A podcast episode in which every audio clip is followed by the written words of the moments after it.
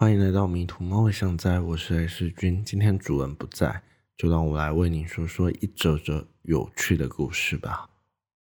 朱莉选择搬进那一栋老旧公寓的原因，是因为虽然它外表看起来有些历史，楼梯令人觉得窄小，廊道的灯光也相当的幽微，但他签约的这间套房的格局和采光都十分优异。加上房东又重新装潢过，让整体的感受变得更加的舒适。重点是租金恰到好处，唯一有需要改进的地方就是这几天的门铃似乎坏了，三不五时会莫名的响起。在朱里住的老旧公寓里面，你每每踏上了二楼，就会觉得好像掉进了另一个次元时空一样。廊道散发出抢眼诡异的红色灯光，所以经过此处都会觉得不太舒服，会用飞快的速度爬上三楼或者走下一楼。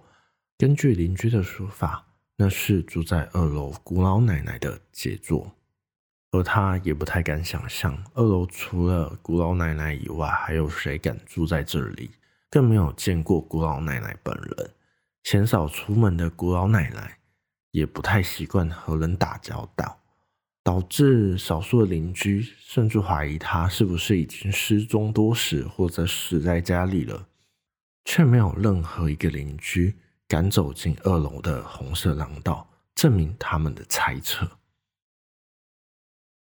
所以进出公寓时常会遇到三楼的一对母女，他对此印象深刻，有部分的原因是。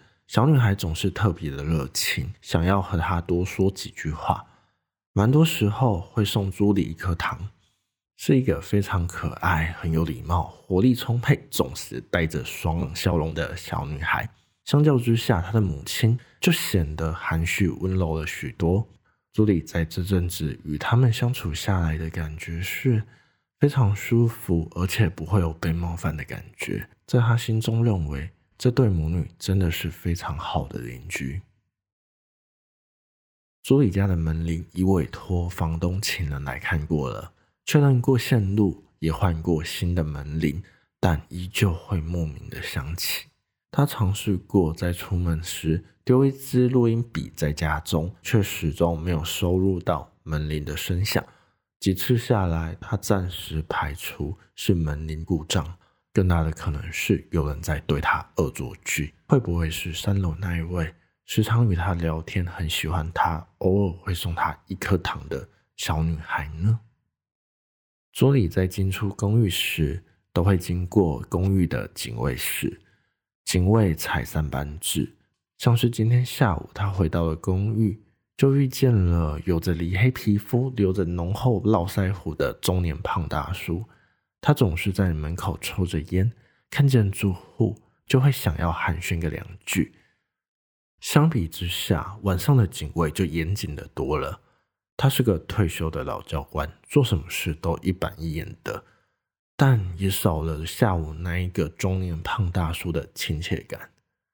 而早上出门时遇见的警卫，则是一名和蔼慈祥、看起来有些年迈的老先生。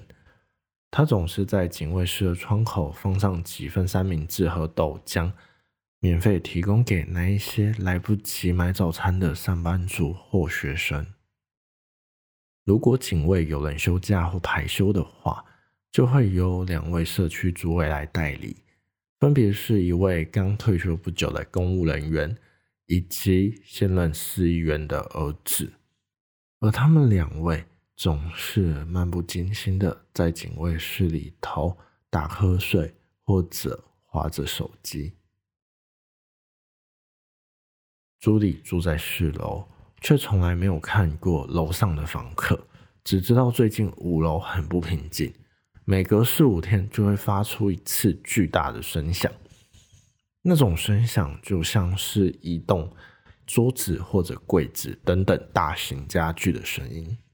幸好这些震荡的声音都不长，所以还可以接受。但究竟为什么需要时常挪动家具呢？这点令他很纳闷。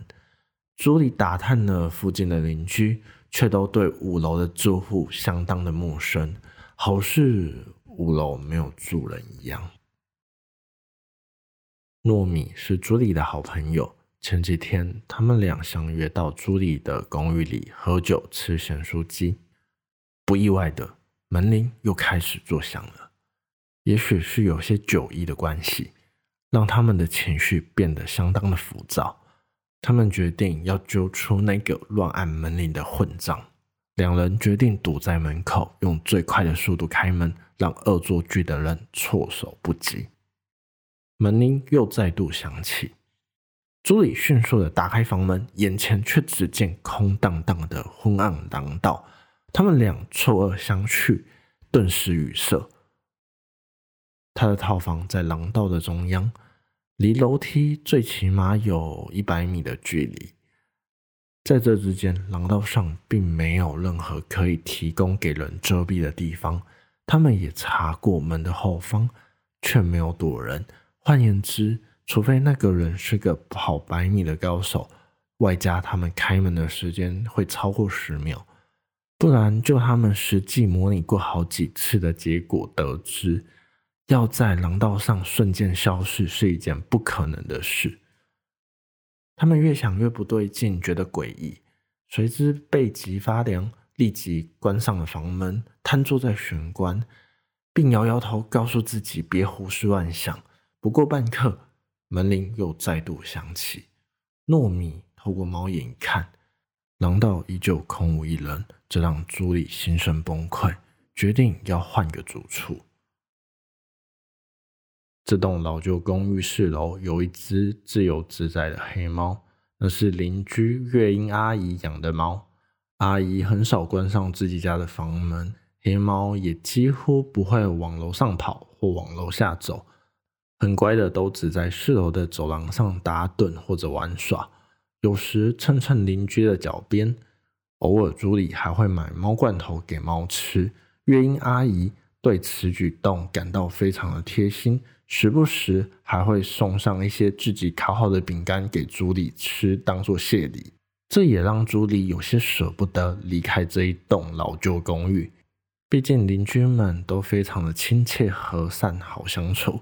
但诡异的门铃声以及五楼的房客，令他最近感到身心俱疲。他有些想不透的是，这些状况为何都不曾影响到其他的房客呢？难道是他比较敏感吗？还是这里的房客都已习以为常了？当朱莉在收拾行囊，准备要告别这一栋老旧公寓的时候，他家的门铃又响了。他失去了所剩无几的耐心，拿起桌旁的球棒，甩开了门，对着没有人的廊道胡乱咆哮，大骂了几句脏话之后，走廊幽微的灯光忽然熄灭。吓得他惊慌失措，急急忙忙掏出手机，手机还不小心的掉到地上。他连忙捡起手机，打开手机里的手电筒模式，才发现地板上浮现出歪扭的血红字迹，写着“快逃啊！”他吓得赶紧往一楼逃窜，却发现在这一栋停电的公寓里头。居然没有半个人走出自己的住处来查看情况，一片死气沉沉，宛如这一栋公寓里就只剩下他一个活人。此外，他又发现楼梯似乎在不断的轮回着，他下不了一楼，永远都在五、四、三楼徘徊着。正当他要放弃之际，朱莉发现他正位于五楼，其中边间的套房的门缝透露出一点微弱的灯光。他好奇的打开房门，错愕的一幕让朱莉吓得跌坐在地，久久不能自已。这栋公寓里，他见过的所有房客，全都半腐烂的泡在福马林里。他手颤抖着想拨通电话报警，却听见话筒里充满着杂讯，隐隐约约的可以听见当中夹带着诡异尖锐的声音说道。抓到你了！随之而来的是一片漆黑。檀香淡雅的香气让朱莉稳定了心神，逐渐从黑暗中苏醒了过来。模糊的眼里瞧见的是一位年迈的阿伯，在点香祭拜着地藏王。后来得知，他被带到了古老奶奶的住处，这也让朱莉产生了许多的困惑。只是古老奶奶她是个哑巴，她也不懂得手语，也只能将这些疑问放置心底了。古老奶奶只写了一张便条纸给他说：“身体无恙后便可离开，切记尽早搬离公寓。”朱莉也在三天后顺利地搬出这一栋老旧公寓。原本想说在这之后带一点水果去探望古老奶奶，当做谢礼，但却发现那一栋公寓原来是一栋被火烧焦的废弃楼房啊！我是 S 君，欢迎你再度来到迷途猫的巷宅。